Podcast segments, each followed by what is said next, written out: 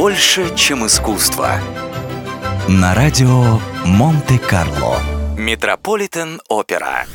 История одного из самых знаменитых оперных театров мира, Метрополитен-Оперы, или, как по-простому называют театр местный, Мета, началась в 1880 году.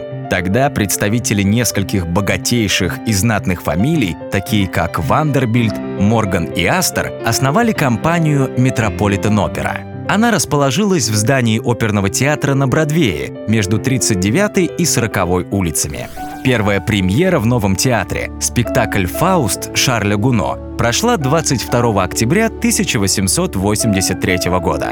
Впрочем, дела не сразу пошли гладко. Спустя 10 лет после открытия Мета здание на Бродвее сильно пострадало от пожара.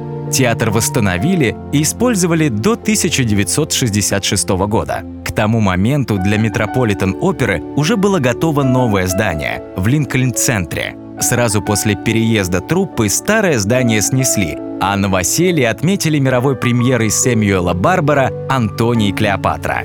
Зрительный зал Метрополитен-Оперы способен вместить почти 4000 гостей, а для самых ярых поклонников искусства предусмотрено еще 175 стоячих мест. Во время балетных спектаклей количество мест иногда увеличивают еще на 35 за счет уменьшения оркестровой ямы. Помимо функциональности театра, стоит отметить и его роскошное убранство. Так стены фойе украшают монументальные фрески Марка Шагала, а занавес представляет собой чуть ли не отдельное произведение искусства. Он весит несколько сотен килограммов и украшен блестками и шитьем из чистого шелка. С начала 20 века Метрополитен-Опера считается одной из трех ведущих оперных сцен мира, наряду с Венской оперой и итальянским театром Ла Скала.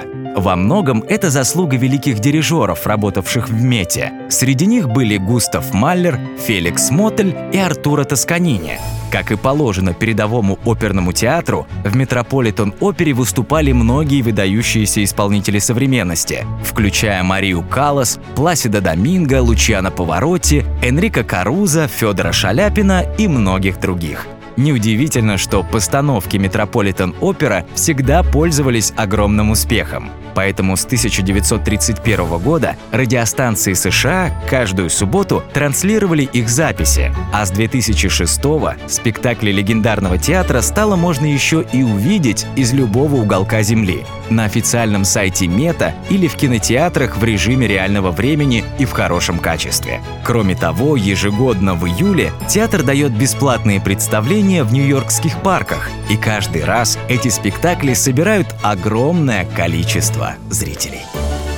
Больше, чем искусство. На радио Монте-Карло.